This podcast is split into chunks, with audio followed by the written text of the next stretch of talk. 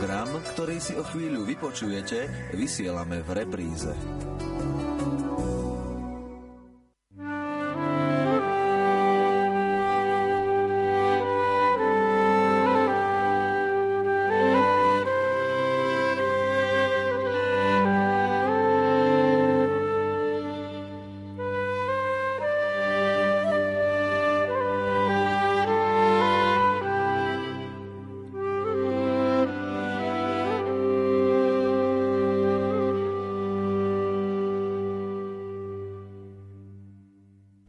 Vám požehnanú nedeľu, milí priatelia.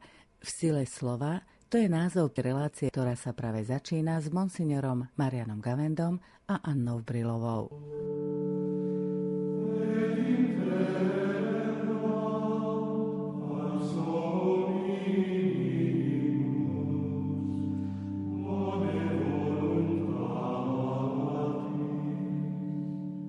Čítanie zo svätého Evanielia podľa Jána. Židia šomrali na Ježiša, lebo povedal, ja som chlieb, ktorý zostúpil z neba.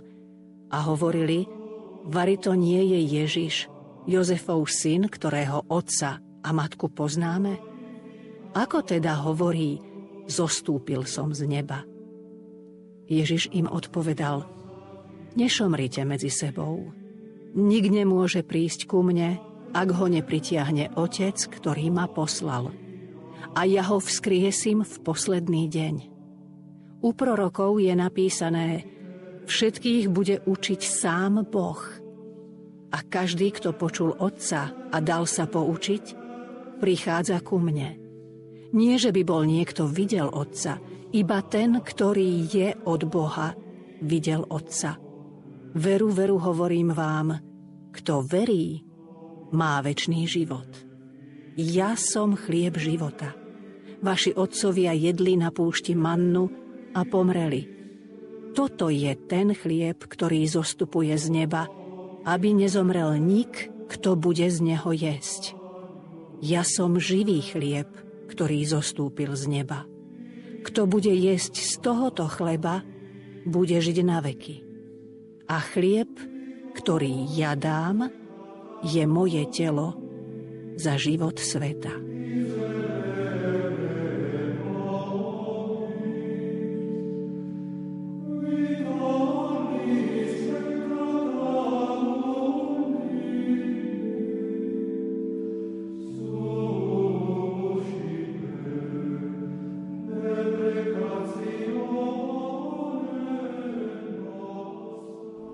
Vypočuli sme si Evangelium na dnešnú nedeľu, je v ňom napísané Ja som chlieb, ktorý zostúpil z neba.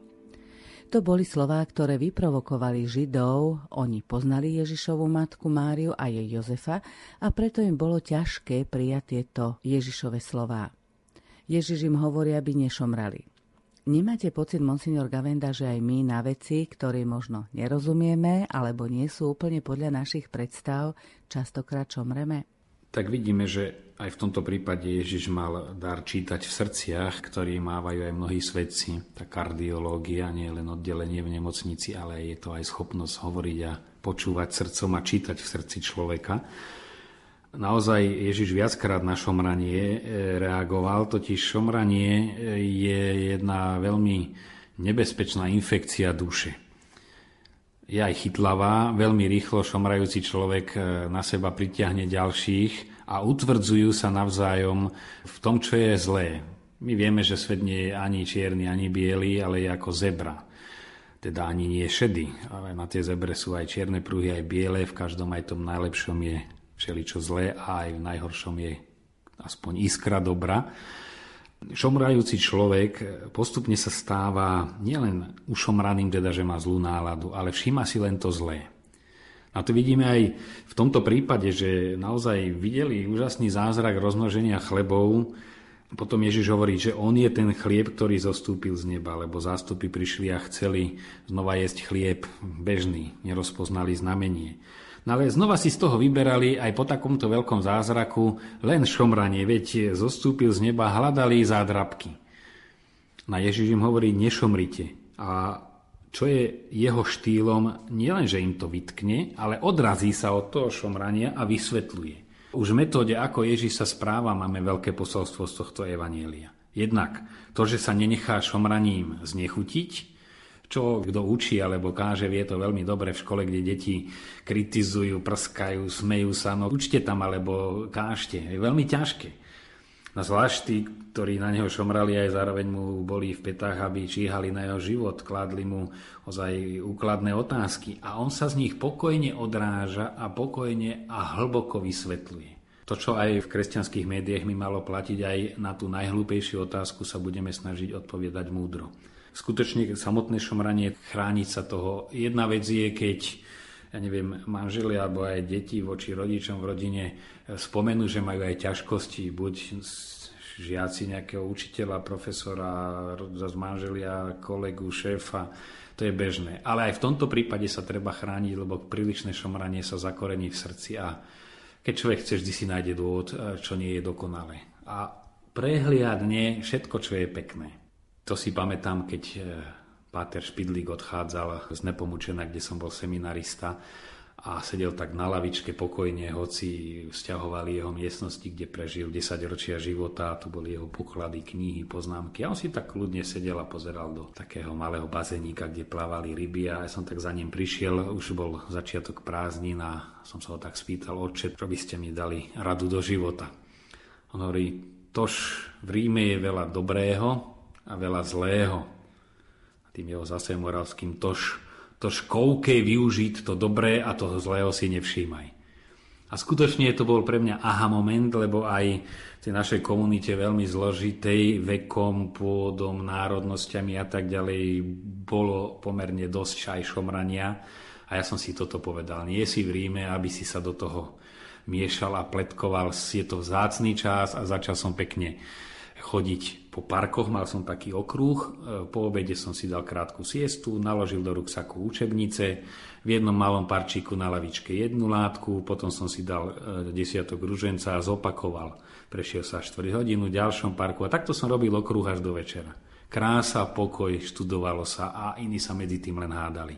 To hádanie človeka postupne to je ako droga, pohltí a nevidí nič iné. A čo by bolo najkrajšie, podobne ako bulvár na akékoľvek akcii, nájdeš vždy len nejakú tú pikošku a zádrabku, no ale to je škoda, potom máme bulvár aj v duši a to je naozaj niečo, čo Ježiš nechce. Pozrime sa na slova Kristove, ktoré sú dosť nezrozumiteľné, ak ich prečítame len raz. Ježiš hovorí, Nik nemôže prísť ku mne, ak ho nepritiahne Otec, ktorý ma poslal. Keď si ešte uvedomíme tú skutočnosť, že Židia nemali to poznanie ako my, mohli vôbec týmto slovám rozumieť? Ak to ale berieme aj dnes do úvahy, Ježiš hovorí, ak ho nepritiahne Otec. Je to teda záležitosť len otcova, koho pritiahne? Čo znamenajú vôbec tieto slova pre nás, ale možno aj pre tých Židov, ktorí boli súčasníci Kristovi? Tieto slova, koho nepritiahne otec, možno by bolo aj lepšie preložiť, kto sa nenechá pritiahnuť otcom. Pretože, ako to máme v Janovom evaneliu, Boh tak miloval svet, a ten svet, ktorý bol aj poznačený hriechom, že dal svojho jediného syna. Keď takto miluje svet, tak netriedi, že toto sú tí dobrí, ktorých ja mám rád a to sú tí zlí, ktorých pošlem do pekla. Naopak, zase Pavol to hovorí, liste Rimanom nás miloval ešte keď sme boli hriešni, nie až keď sme sa obrátili a polepšili. On nás miloval ako hriešných a preto poslal syna, aby za nás trpel a tá zloba nášho hriechu je evidentná, hmatateľná práve na Kristovom utrpení. My si to ani neuvedomíme, ale práve pohľad na kríž a u svetcov toto bol motív, e, uvedomiť si veľkosť vlastného hriechu, až keď si uvedomili následky a tie je najviac vidno na Kristovi. Čiže Otec priťahuje všetkých, Kristus zomrel za všetkých.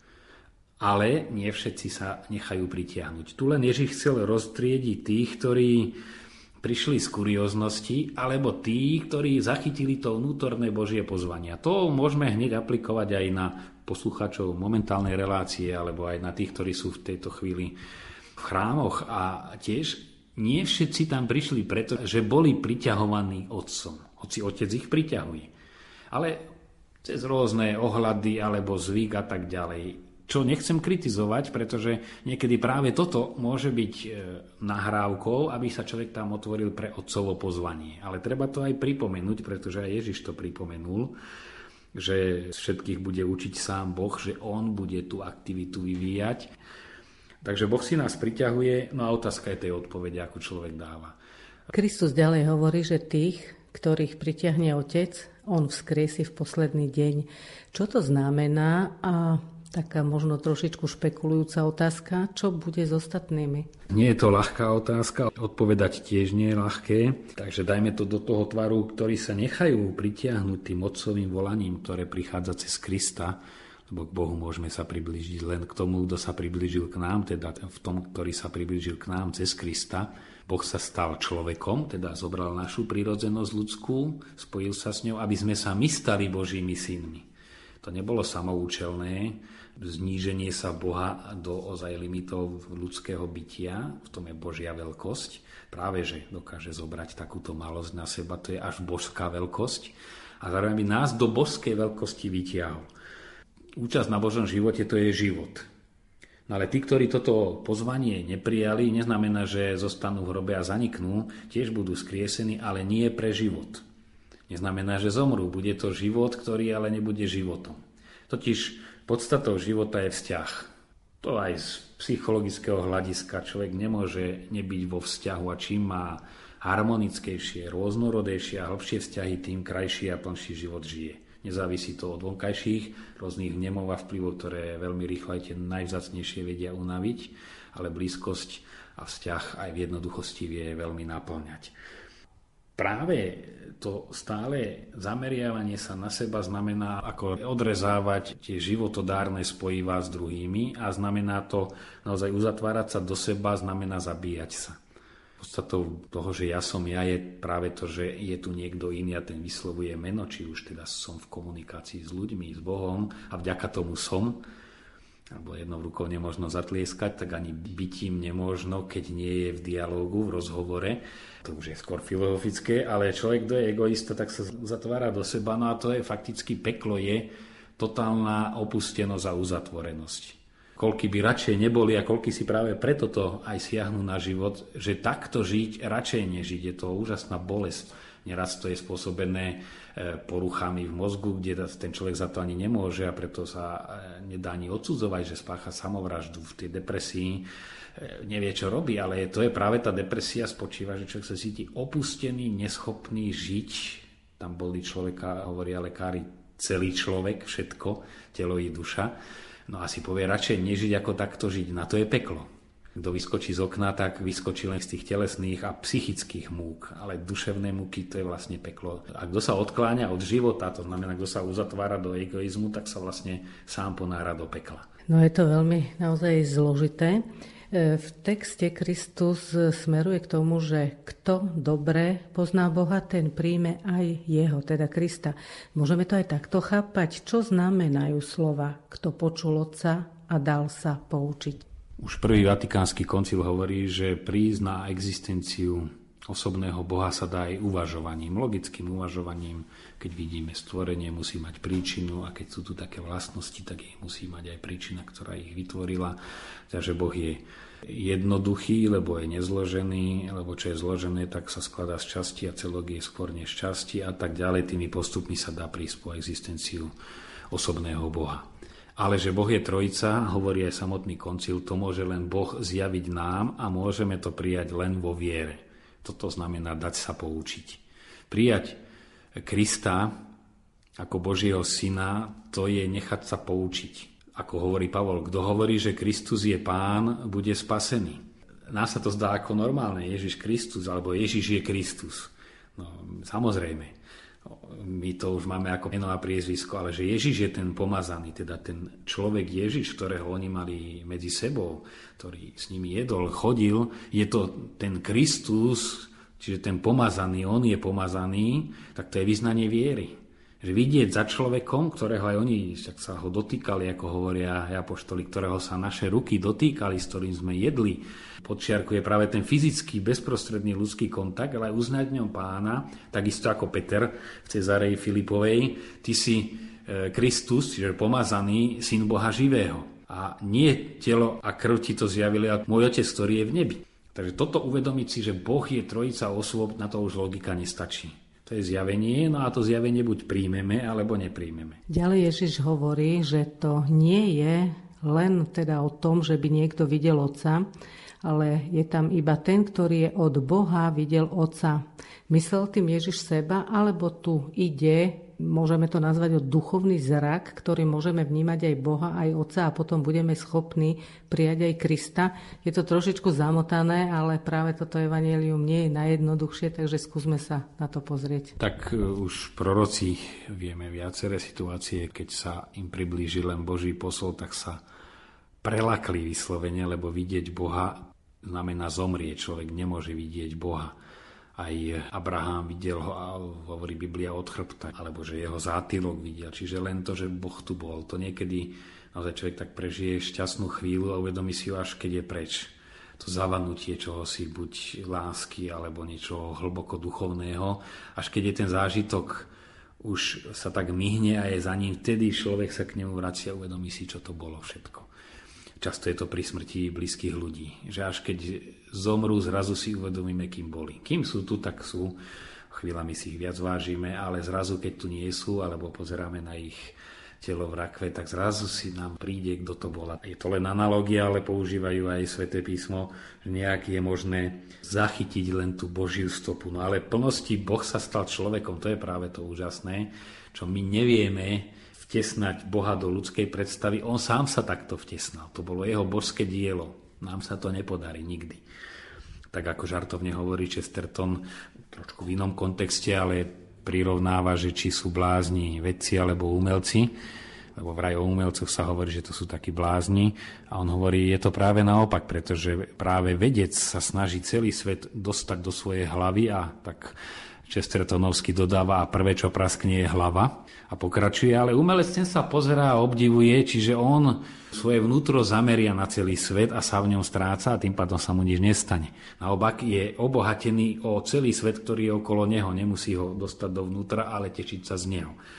No a podobne aj my v Ježišovi nemusíme sa namáhať nejaké metafyzické uvažovanie, ale je tu, je to on, zobral ľudskú tvár a preto aj Pavol nad týmto žasne, tým, že žil aj v kristových časoch, aj v tom prostredí, aj poznal tých, ktorí s ním žili, tak ešte to, tá konkrétna fyzická prítomnosť Krista bola pre neho ešte živšia. Potom aj to zjavenie, ktoré mal, zanechalo stopu na celý život a neustále sa k nemu vracia. Aj v spomienkach aj argumentuje, že tam je celý základ toho, čo hlása a jeho poslania.